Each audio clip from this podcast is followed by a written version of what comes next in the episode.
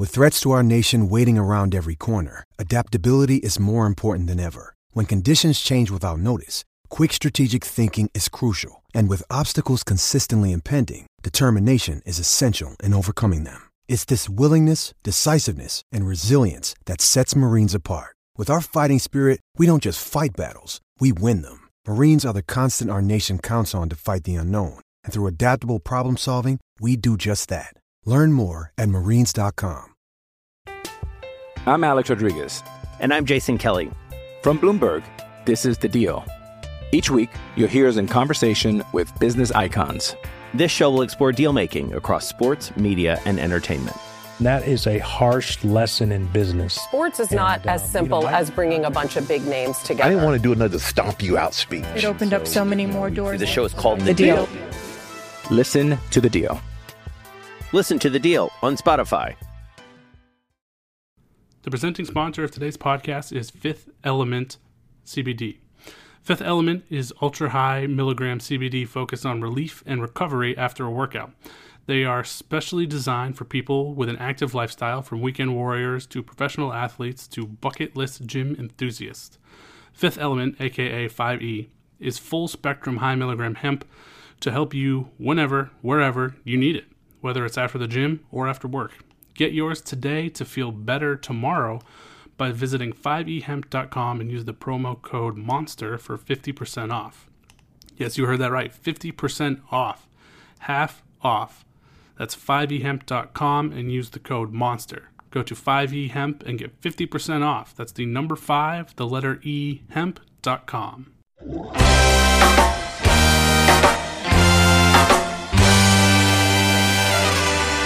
You're listening to the Red Seat Podcast, part of the Over the Monster Network. Red Sox fans have longed to hear it. The Boston Red Sox are world champions. Hosted by Jake Devereaux. It's gone. It's into the bullpen. This game is tied. This game is tied. David Ortiz. David Ortiz. David Ortiz. And featuring Keaton DeRocher. It's a grand slam. I'm telling you,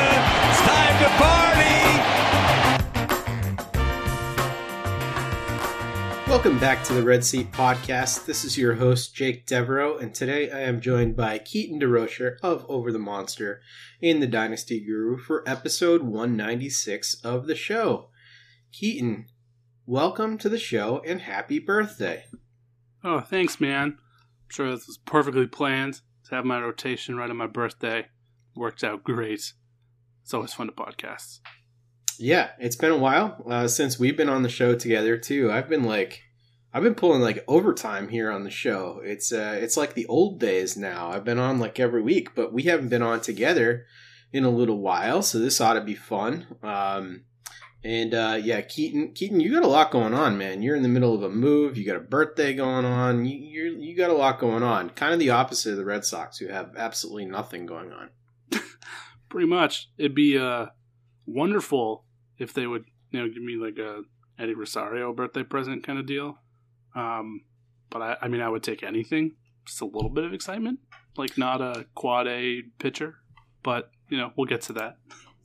Yeah, and, we were really hoping that we would be able to give you a birthday gift today. The the whole reason why this podcast is being recorded a day later is because uh, we had got some rumor that Tomoyuki Sugano might be deciding his team uh, on Tuesday, uh, which is when we are recording this podcast, and um, that hasn't happened as of the recording. But we did just recently get a report that we're going to lead off the show with here from Chris Smith of Mass Live. He just posted this at uh, 324, updated it at 328, that the Boston Red Sox are not expected to pay Japanese starting pitcher Tomoyuki Sugano what he wants. So, um, this is a bummer. Uh, Matt and I talked about Tomoyuki Sugano a bunch on the last podcast. Uh, we both like him a ton. I think you're in the same camp with that. Matt was extremely bullish on the Red Sox chances of signing him. He had it at 50 50. I had it at less than 10%. Uh, oddly, I switched from being optimism guy, Keaton, uh, for once. And uh, it seems like my uh, skepticism of the Red Sox is going to be founded here, and they won't get their man.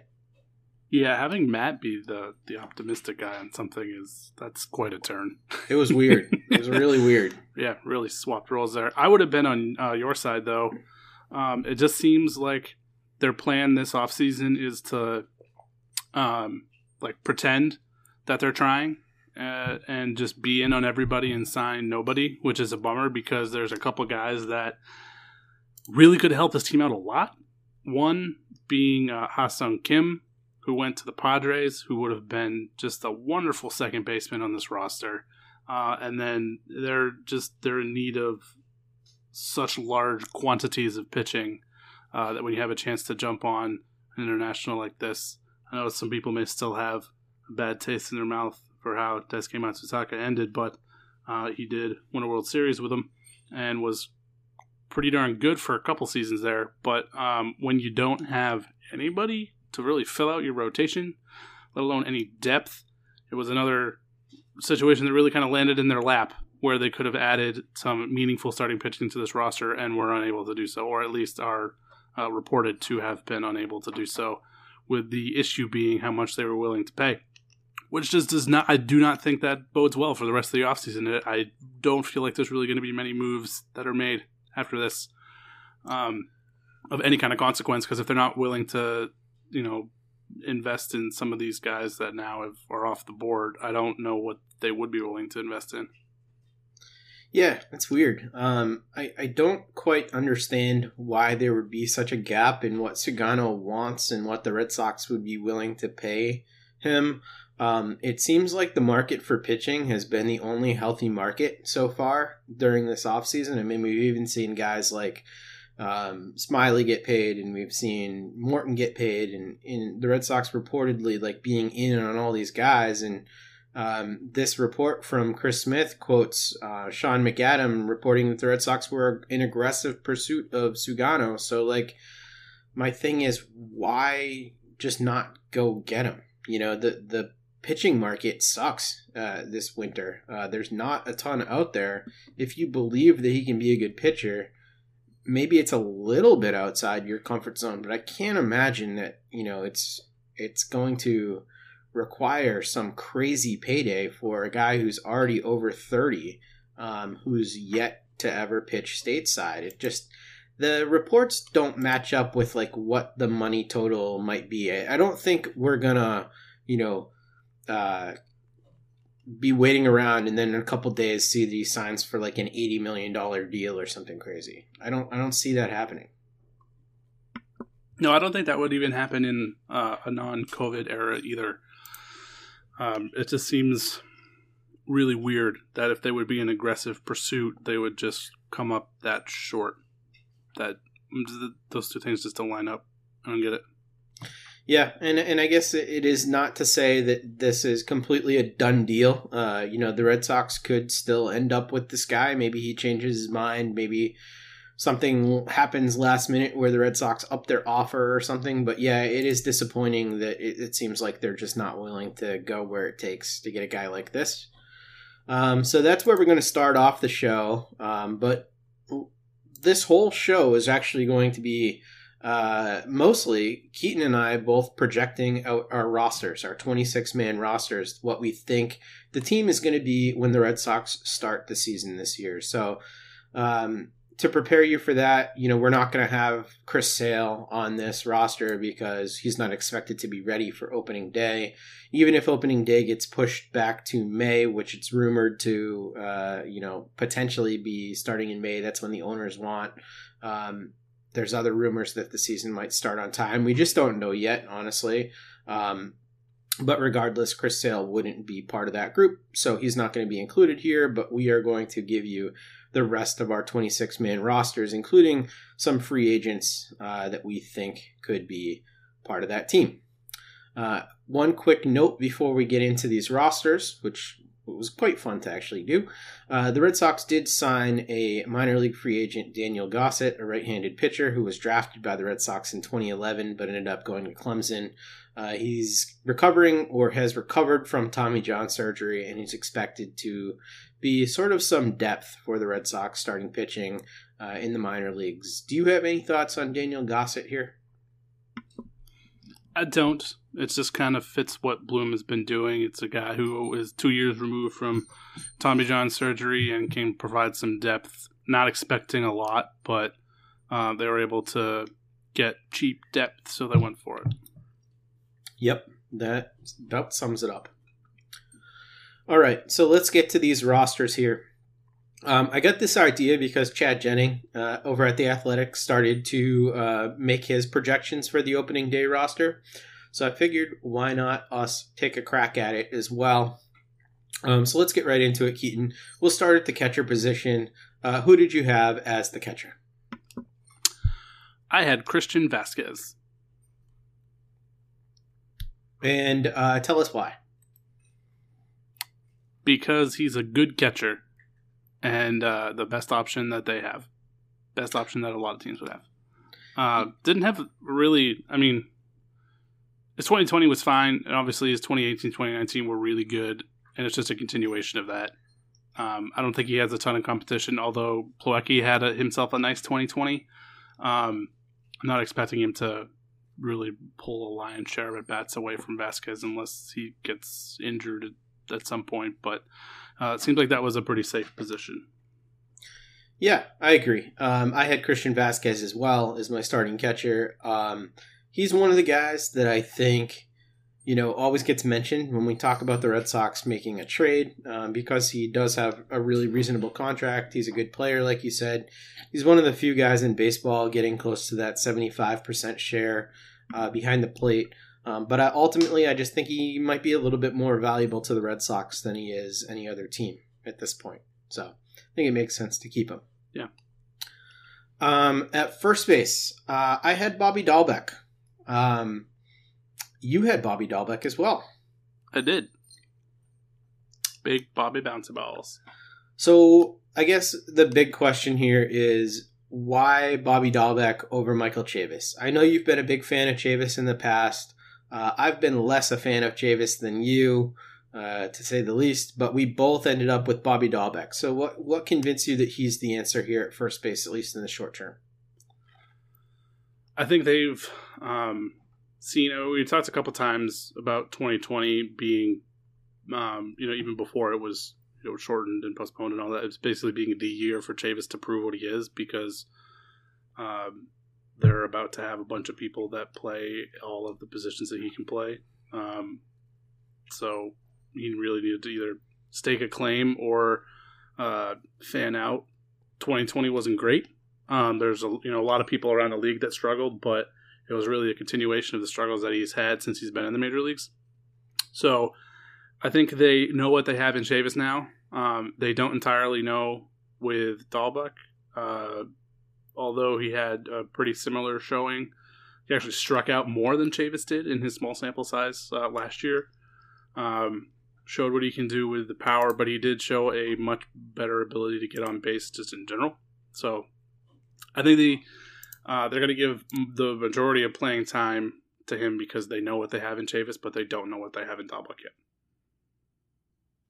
Yeah, I think that's fair, um, and I agree. Um, I, I think Dalbec just – has more potential uh, in a lot of different ways. I, I think he has potential to be a better first baseman. Not that Michael Chavis was a bad first baseman, but he's a little undersized for the position. Bobby Dalbec's a really big guy, has a really amazing arm that he might be able to utilize over there. Um, and I've been vocal in the past about his hole having fewer his swing having fewer holes in it um, than than Michael Chavis's swing. I just think that he can hit good pitching a little bit better uh, than Michael Chavis, and I guess he will get a chance to prove that um, this upcoming season. So I kind of feel like they've seen enough of Chavis, and we'll we'll get to that a little bit later uh, as well. But um, yeah, that's an interesting one. I I was unsure if we would match up at first base, so a little bit surprised. Interesting. Did you expect me to go Chavis? Um, I thought you would either go Chavis or like maybe a some free agent or, or something like that. You know, I, I know that the first base market isn't very robust, but like maybe a trade candidate or something like that. I wasn't sure. Josh Bell would have been nice. Josh Bell would have been nice. Yeah. Um. All right. Second base. First place we've differentiated. Who did you have? Yeah, I had Christian Arroyo. Ooh. Not that I'm excited about it. I like your pick way more.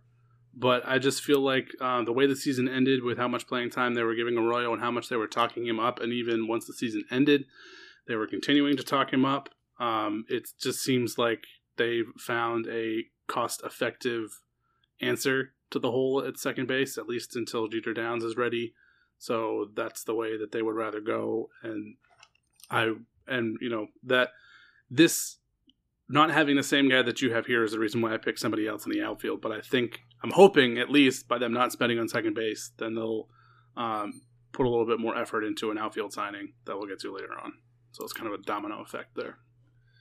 Yeah, you know, I probably um, wrote and erased Christian Arroyo's name three times uh, from this document while I was putting it together because I think there's a very realistic chance that you're absolutely right and they decide to just spend no money on this position with Jeter Downs waiting in the wings and see what they have with Christian Arroyo, which, you know, I, I don't think is much, to be honest. Um, but ultimately, I think that the Red Sox will sign Kolten Wong. And I'm torn between him and Cesar Hernandez, but I think that the market for Wong will be soft enough that they'll be able to get him at a number of years and at a dollar figure that they find acceptable. Um, and he's just the better player. You know, he's a better player than I think pretty much all of the second basemen on the market outside of Kim, probably, who just signed with the Padres. Um, you know, he, he, he walks a lot, uh, 9.6% walk rate last year. Um, you know, he's projected for right around a 9% walk rate this upcoming year. Doesn't strike out a lot, 14% last year. Um, decent hitter, but the defense is what's awesome about Kolten Wong. So, uh, I like him a lot, and I think he's a little bit of an underrated player from an offensive standpoint too.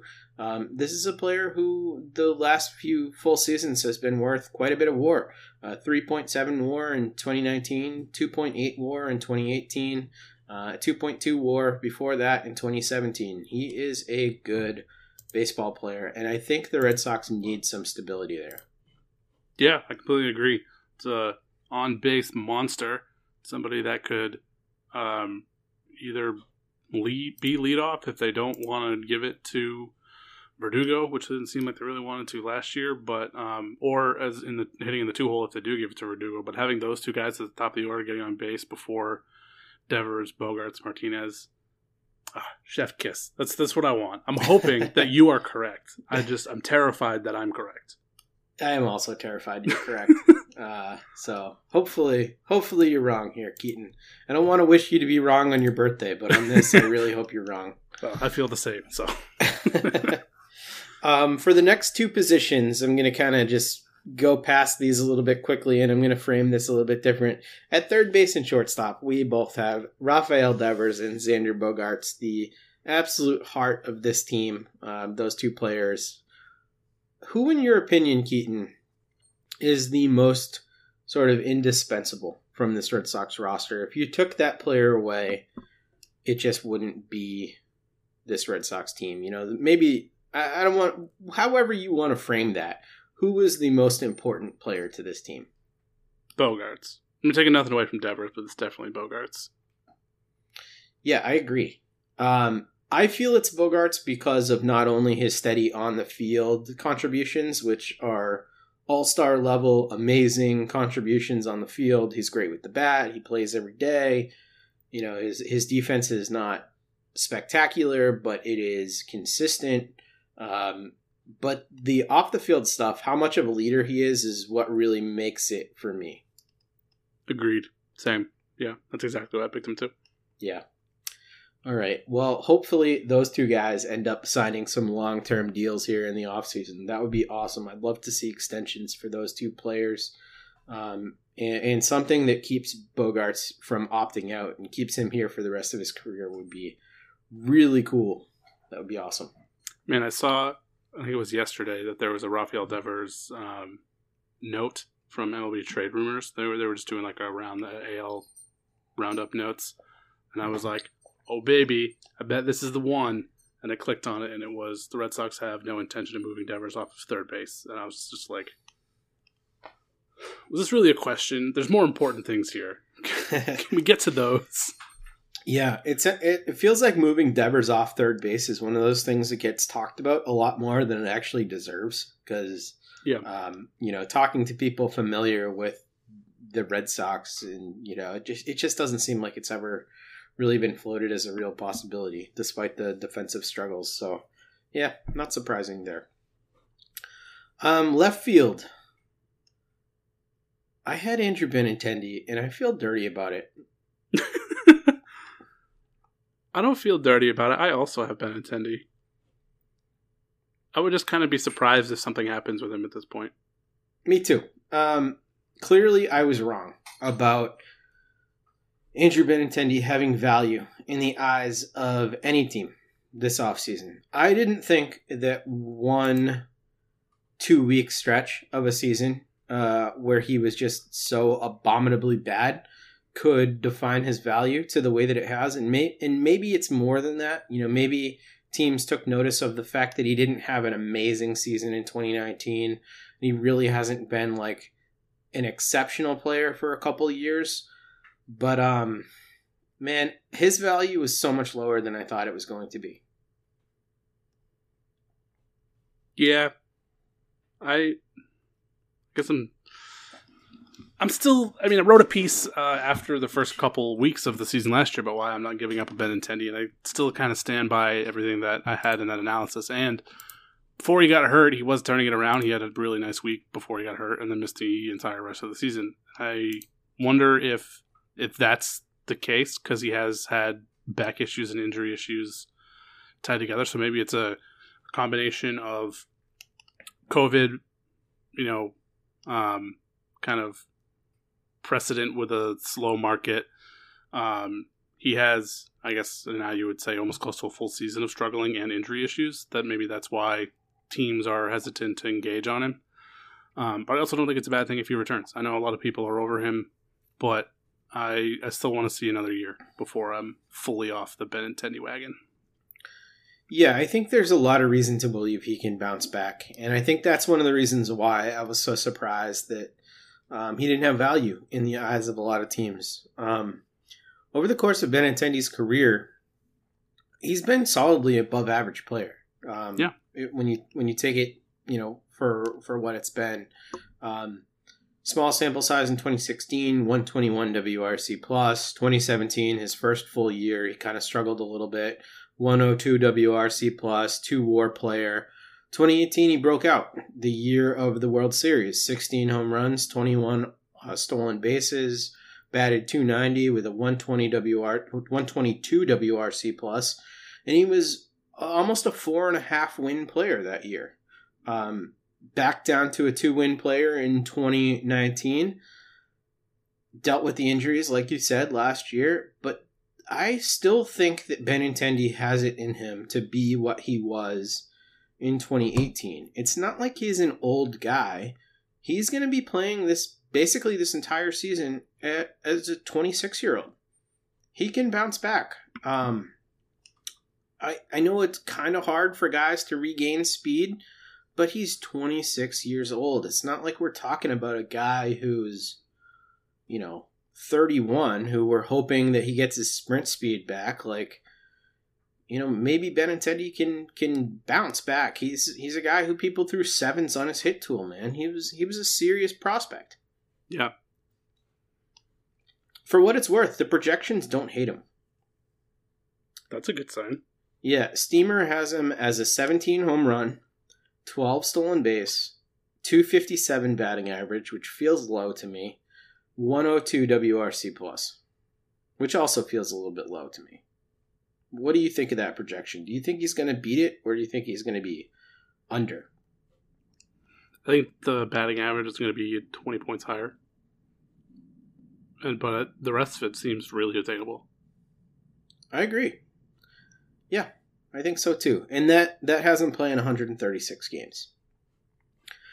So I, I kind of see him more as a 270, 280 type batter as well. Um, we'll see career 273 batting average. So if you Slice it right down the middle. Maybe that's where he is. All right, next position. Um, we skipped over center. We'll get to that in a second. Um, we went to right field. Both of us had different right fielders. Uh, and I feel like this is opposite day. We should have probably each flipped because the guy who I have is the one you love, and I love the other guy. But um,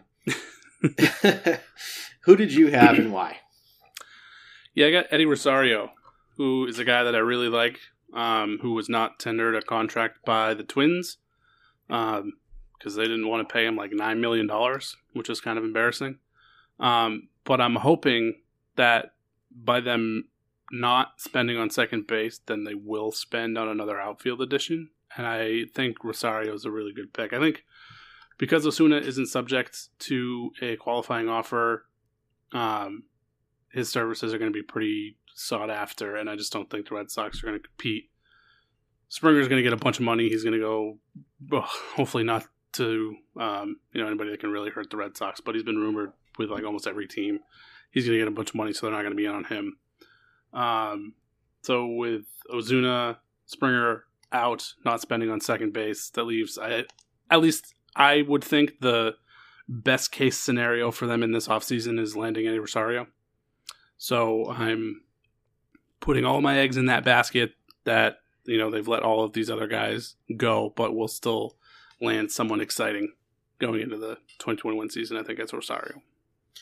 Yeah, the, Eddie's an interesting player. Um, I like him. Uh, I like him a lot. I think he's somebody who always comes through in big situations, and you know he he plays a lot of games. Uh, he's not a great defender, which worries me a little bit about the prospect of Eddie Rosario in right field. Um, I think that that outfield defense could be a little scary um, with Eddie Rosario and right, Benintendi in left, and uh, just to foreshadow here, we both have Verdugo in center field. Um, that could get a little bit scary for me, but I do think that the fact that he has a relationship with Cora is interesting uh, and makes it a little bit more plausible.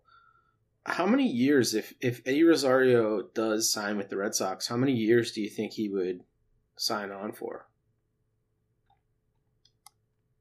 Uh, initially I thought four, but probably like three or four. Interesting. Okay, so that that would be a pretty big commitment then. Yeah, pretty sizable. Uh, I have Hunter Renfroe as the right fielder.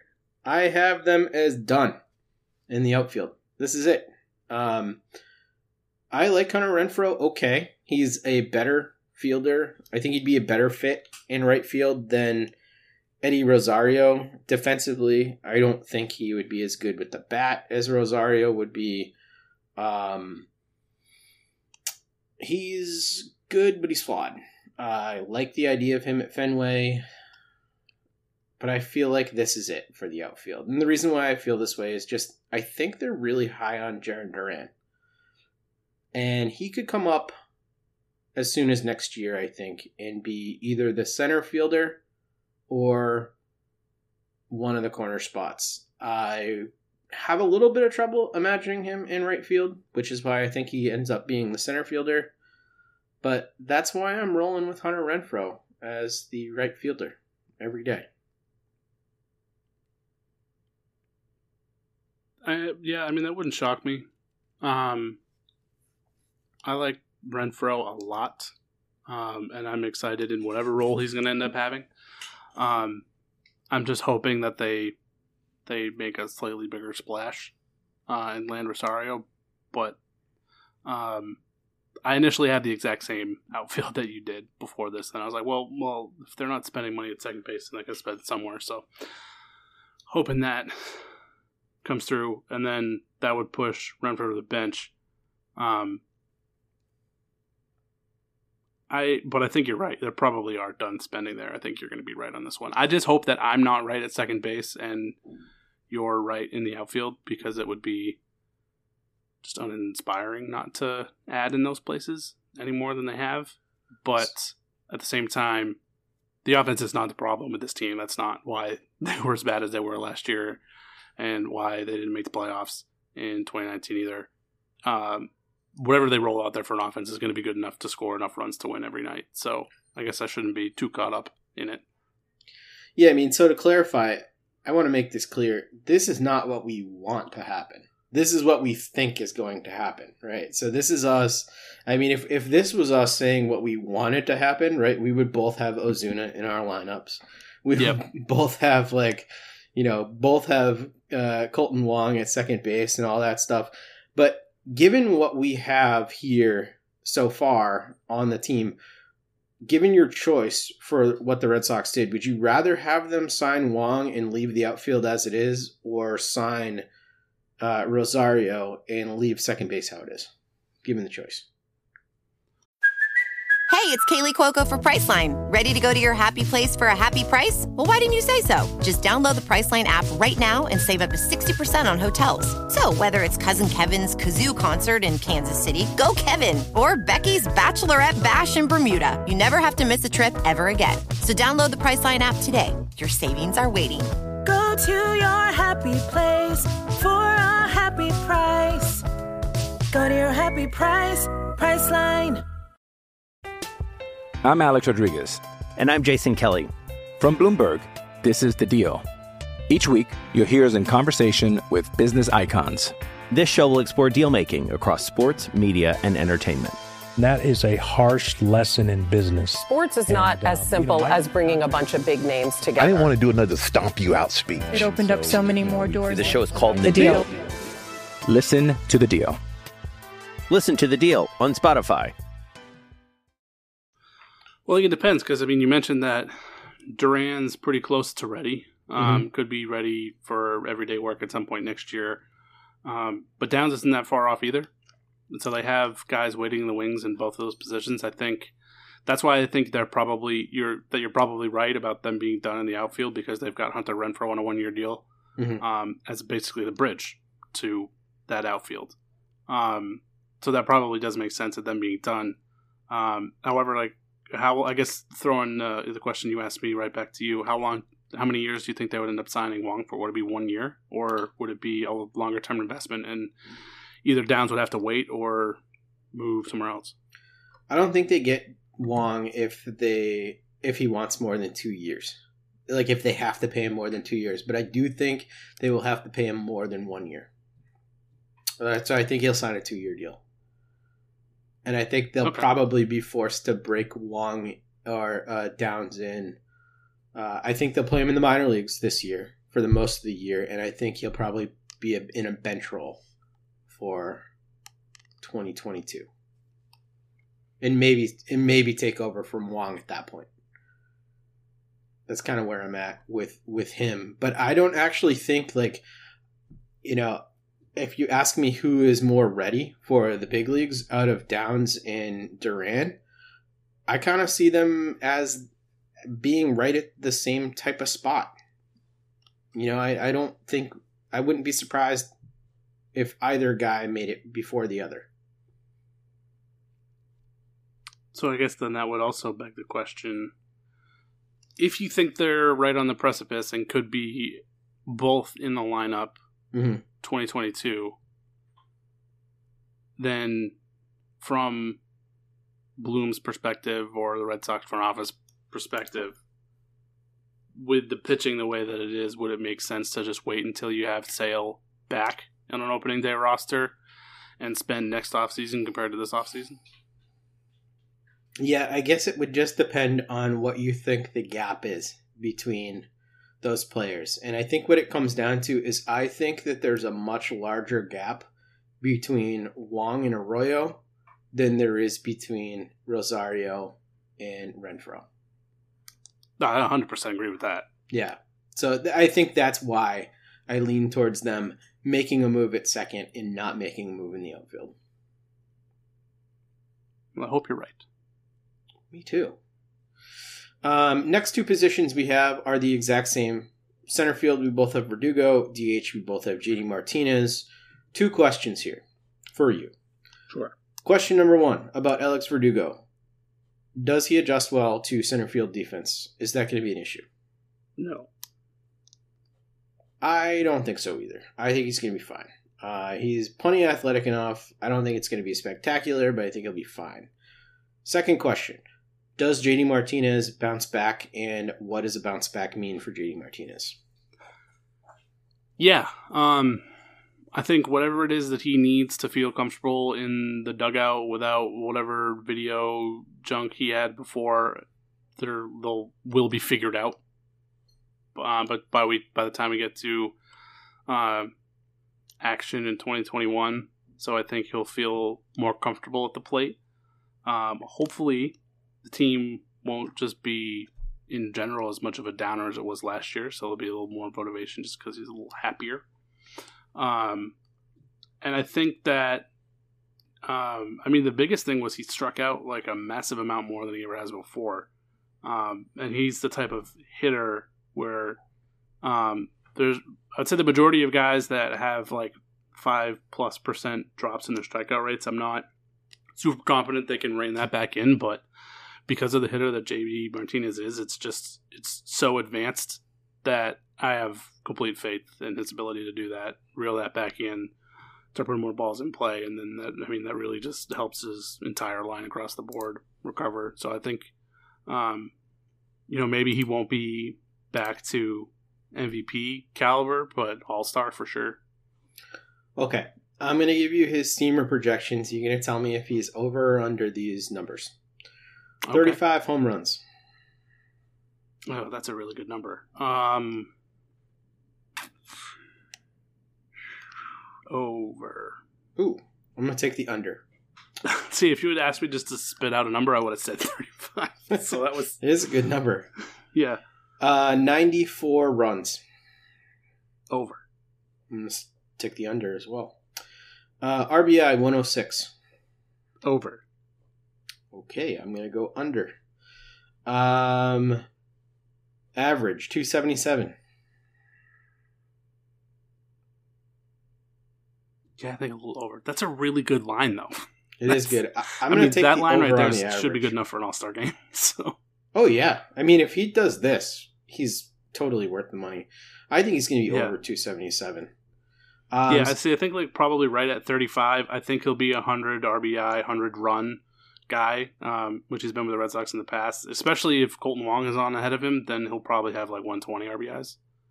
He could. I mean, he's he's totally got that potential. I I'm just being a little bit conservative based on yeah. what we saw last year. I guess I think that there's a little there are some more glaring issues here than there looks like on the surface. Uh, 522 slugging percentage, over or under? Well, I mean, I guess I went over on average in home runs, so I'd have to go over on the slug. I think I'm going over on the slug too. Um, 123 WRC plus. Yeah, that's really good. Um, but I've said over on everything else, so I guess I'm gonna go over here. Yeah, I think that number is dead on. I think he'll be like right around 125. So I guess I'm gonna go the yeah. slight over. Um, that would be a great bounce back. That line that Steamer is projecting yeah. would be an amazing bounce back for JD Martinez, and I think would make people really forget about you know all the trade talk surrounding him and forget about the fact that we have him for another year and just like be happy with that. Yeah. That'd be huge. Um, but overall, I think the lineup is not the problem for nope. this team. Definitely not. Bench. Um, we both had different benches. We had one similar guy on the bench. We both had the Ploster, Kevin Plawecki, uh, as our backup catcher. But the rest of our bench was completely different. Uh, so I went with Kike Hernandez, Albert Almora as the backup outfielder. I kind of have Kike filling in the infield. And then I have Mitch Moreland as a uh, sort of a lefty complement to uh, Bobby Dalbec. Um, what do you think of my bench? I like it a lot better than mine. Um, but I don't.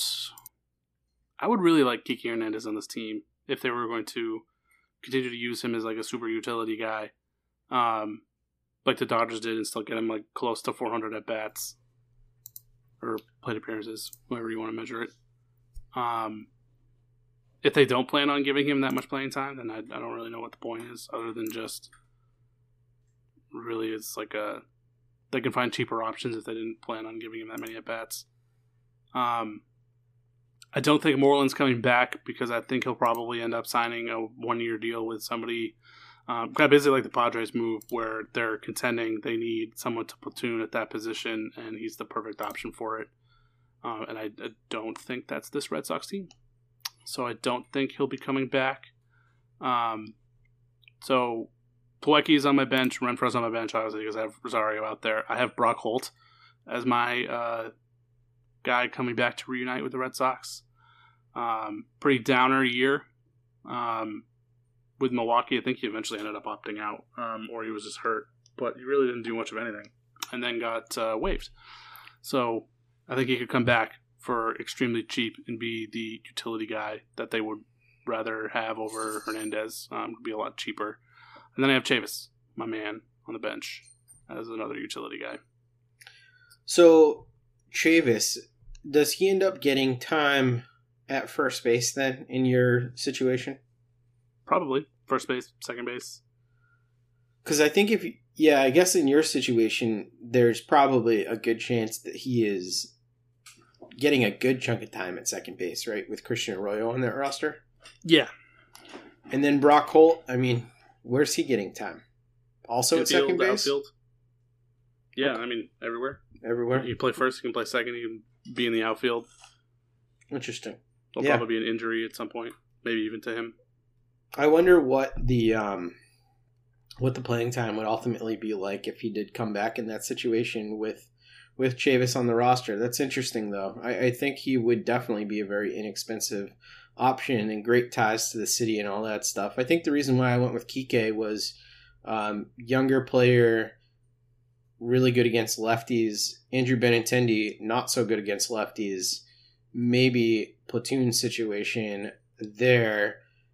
Kike also maybe getting some time in left field or left field and right field or even maybe sometimes in center field i think in my situation Kike is playing a lot in the outfield for this team. Okay.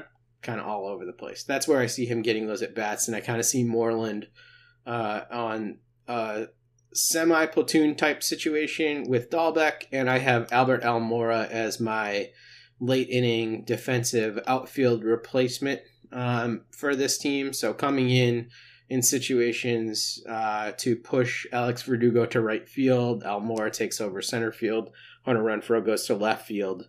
Um, you know when they have the lead. Yeah, I like your bench more than mine. I think Kike Hernandez would be a nice piece to this team, specifically. I mean, with what you have lined up there with like Renfroe, Verdugo, Benintendi being in the outfield. I think you're right. He would get a lot of playing time, probably in all three of those spots, um, as well as you know getting some at bats in the infield too. So I, I, think for the hitters, I like your construction of this roster better than mine. well, hopefully, I think I'm letting my pessimism money. seep into my roster, and I don't like it. um. All right. So benches are done. Uh, let's get to the pitching. This is the area of the team that is just by far most in need for the Red Sox. Um, SP1, we both have the Red Sox going out and signing Corey Kluber.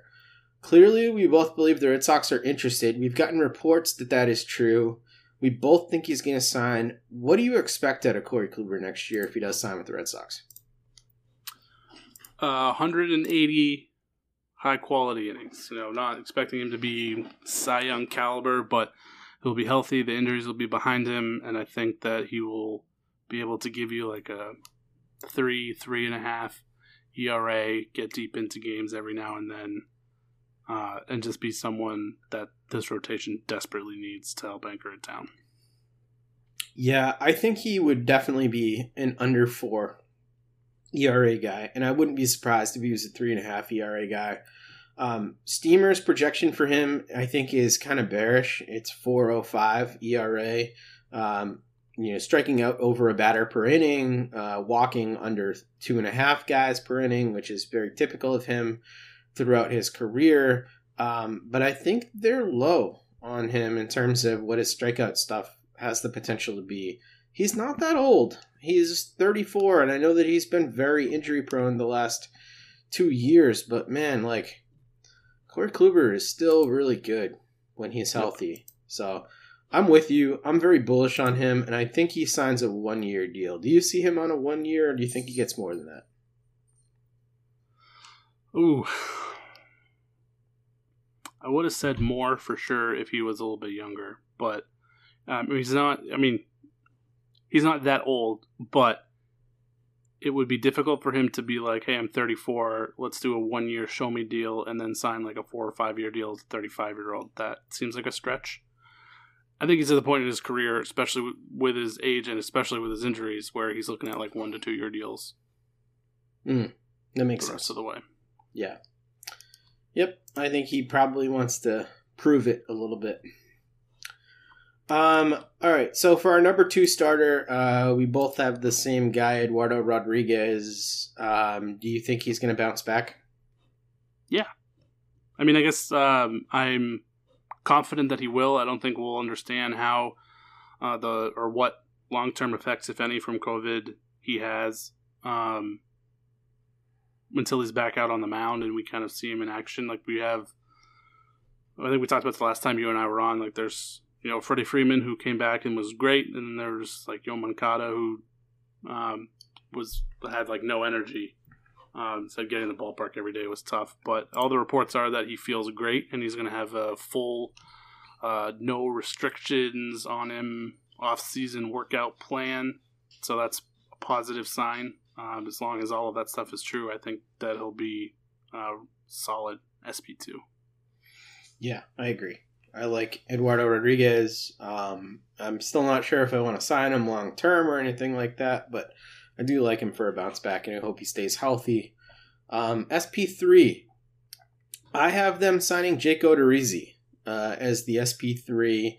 You have them going with Nate Eovaldi, who I have as my SP4.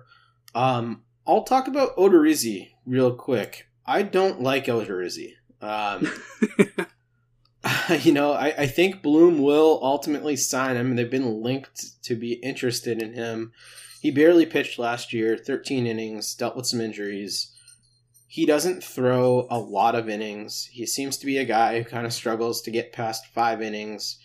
There's the history with the Rays, which makes me think that, you know, Bloom's going to be in on him. I don't think he does anything particularly well. His projections for next year 4.6 ERA. I don't really get this move, um, but I kind of think that this is going to be the second signing, and I don't like it. Yeah, I think you're right in the, or I hope that you're right in the sense that I hope they sign two starters. I just don't think that they will. I think they'll just sign one, which is why the rest of my rotation is all people who have been on the roster already.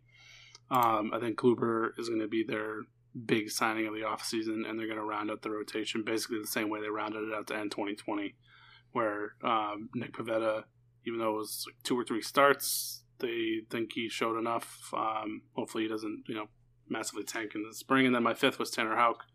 Um, I know you originally had um, Sugano in there and had to kind of reassess after the news that came out right before we started recording.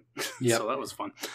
Um, but I think that's basically going to how they're going to be how they're rounding it out, and that's why I have you know two through five is Rodriguez, Eovaldi, Pivetta, and Houck. I just don't know if they will spend on more than one starting pitcher, but I hope that they do. Uh, if it ends up being Odorizzi, I don't know if I'd be excited about that though.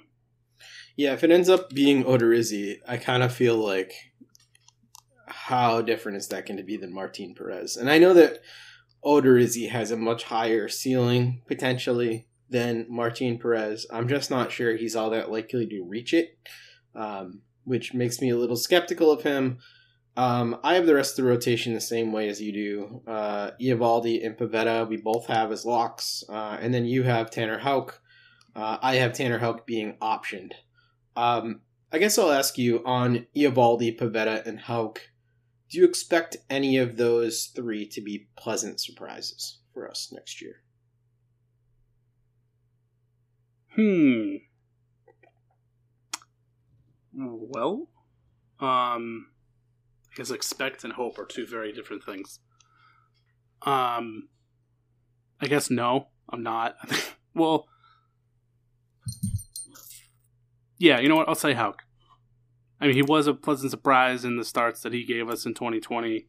Um, I expect that they're going to let him have run, whether it's uh, like you said, to, if he's optioned, he'll still be in a starter role at AAA, uh, or if he's, or if I'm right and he's here, then he's going to be a starter um, at least to start. And I think um, he made real significant strides with his slider. Um, that he was able to make his other pitches kind of play off of and play up. So I think he has a chance to. Um, Pivetta was just so much better than he's been in Philadelphia that I just I don't think that's just a small sample. Not really expecting that to happen, and I'm expecting to be good, but probably get hurt and pitch like 100 to 120 innings. yeah, that's kind of the mo with Eovaldi. Uh, 3.72 ERA last year for Eovaldi was very good uh, in a lot of ways.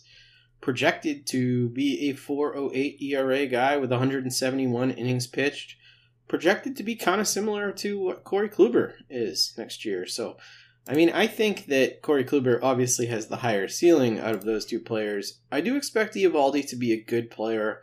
I expect nothing out of Nick Pivetta, and I'm bummed out that he is a starter. Both Pivetta and Houck projected to have ERAs over five, uh, according to Steamer. Um, wow. Yeah, I, I mean, I think that there's I mean, a lot Pivetta's of reasons. isn't a surprise, but I'm surprised that um, they're not as up on Houck after. I mean, I guess his was a little. I mean, it was still a small sample size. It was a little bit more extended than Pivetta's, but man, I. Hmm. It's a minuscule sample size. That's the thing. You know, Yeah, it's it's is three starts, and his pitch mix was a bit different. You know how how he was pitching was different than we had seen. I think we're gonna know pretty early on with Houck whether or not it's real. I don't think it's gonna take a ton of time for us to see what the repertoire is like and if it really has changed and it really is more suited to a starter's role now. Because there's still a non-zero chance that he ends up being a reliever and probably a good reliever, but you know, a definite not a guy who you're like, yeah, he should be starting. Like, nope, that's a reliever. Yep, very true. Let's talk about the bullpens because we ended up with an identical bullpen, which I just think is statistically very odd that we ended up with the exact same bullpen, um, but we did. Um, We both have them signing Blake Treinen to be the closer. Apparently, we both love him. Uh, we have Matt Barnes, Ryan Brasier, Darwinzon Hernandez, Matt Andriese, Garrett Whitlock, Austin Brice, and Josh Taylor. And both of us have uh, Phillips Valdez and Colten Brewer getting optioned. Uh, I also have Houck getting optioned because I don't have him in my uh, my my roster, and I have Michael Chavis getting optioned as well, and Christian Arroyo getting DFA'd.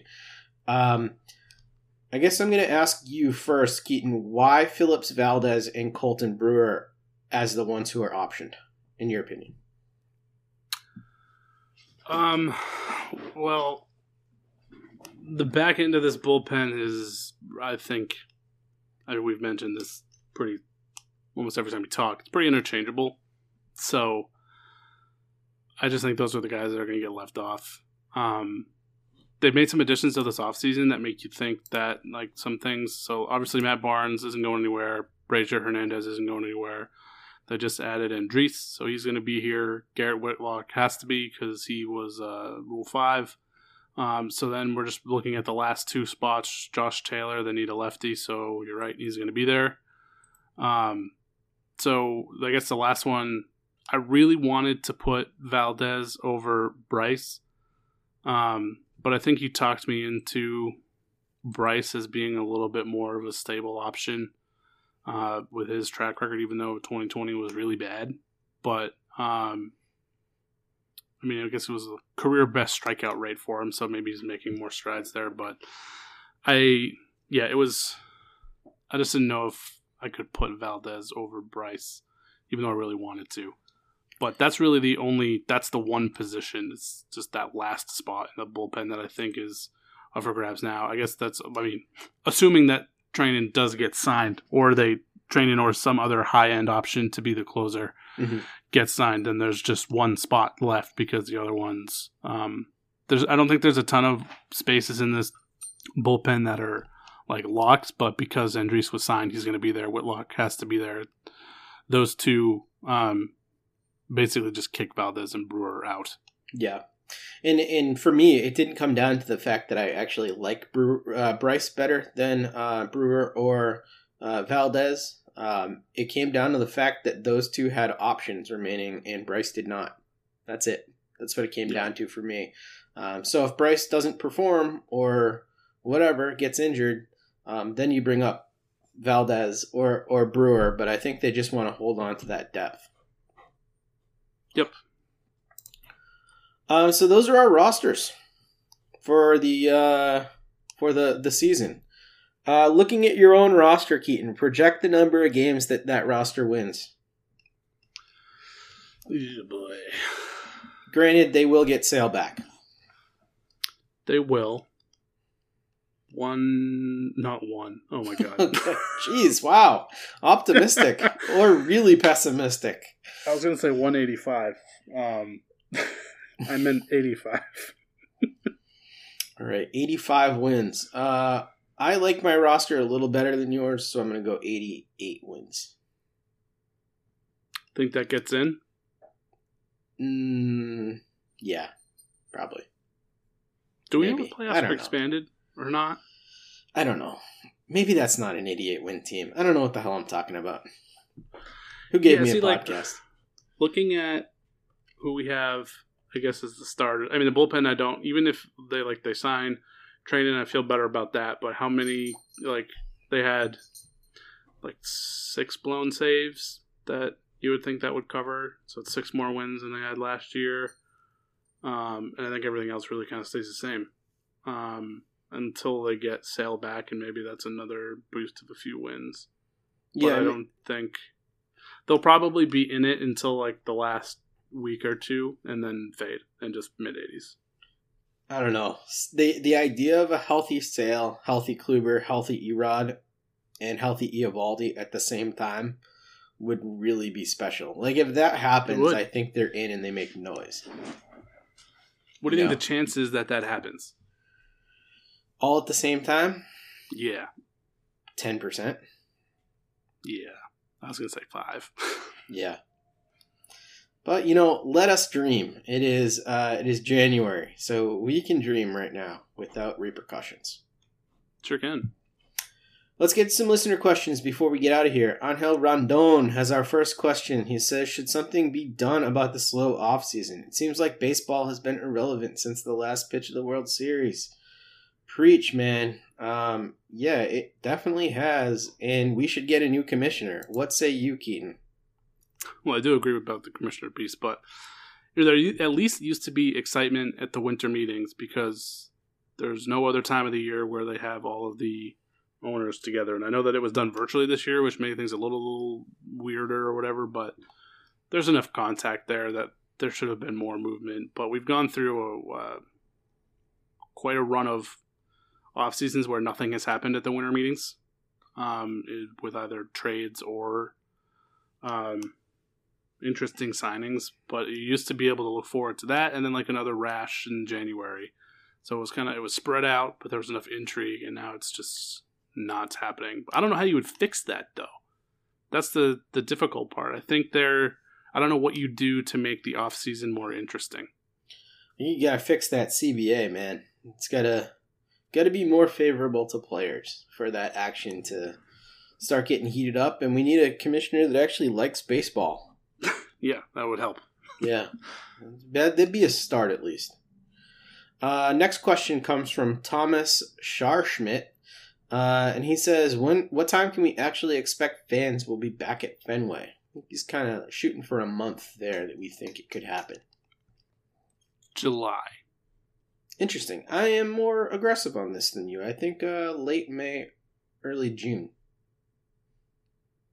I was gonna say June, but then I'm pessimistic, so I pushed it another month. Very fair. I don't know. Uh, I know I am probably going to be part of phase two as a teacher of the vaccine rollout. So hopefully I will get it soon. So I'm happy about that. Um, last and final question comes from Luis Luis de Jesus Gomez, and he says, "Who's the next free agent that the Red Sox are gonna sign?" Um, we have them signing between the two of us: Kolten Wong, Corey Kluber, Odorizzi, Blake Treinen, Eddie Rosario, uh, and Brock Holt. Um, I'm gonna go Kluber because he's throwing for people um, today. Is it today? Is it, wow. Is it today? I thought it was this week. I think it's Uh, soon. If it's not today, yeah, it's it's very yeah. soon. So I think it won't be long after that that he signs with somebody after folks get eyes on him. So I'm gonna go Kluber. All right. Uh, I will go Treinen. And I don't know why. I have no I would reason. be happy with either. Yeah. Hope they both happen. Um, we do hope you enjoyed the podcast. That has been it for us.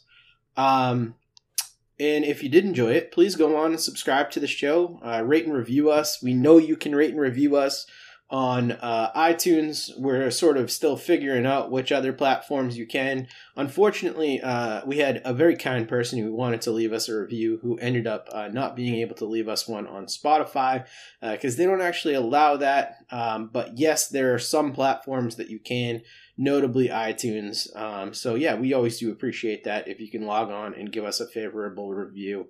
Uh, we've definitely worked on some things here, shortening our intro, improving our audio quality, all sorts of stuff like that. So we hope you guys have noticed as well. Uh, listens have sure reflected that. So um, we're, we're thankful to be able to deliver this Red Sox podcast to all you people uh, every week. Uh, Keaton, I hope you enjoy your birthday dinner, and thank you for joining me. Yeah, I definitely will. Thanks, man. All right, take care, everybody.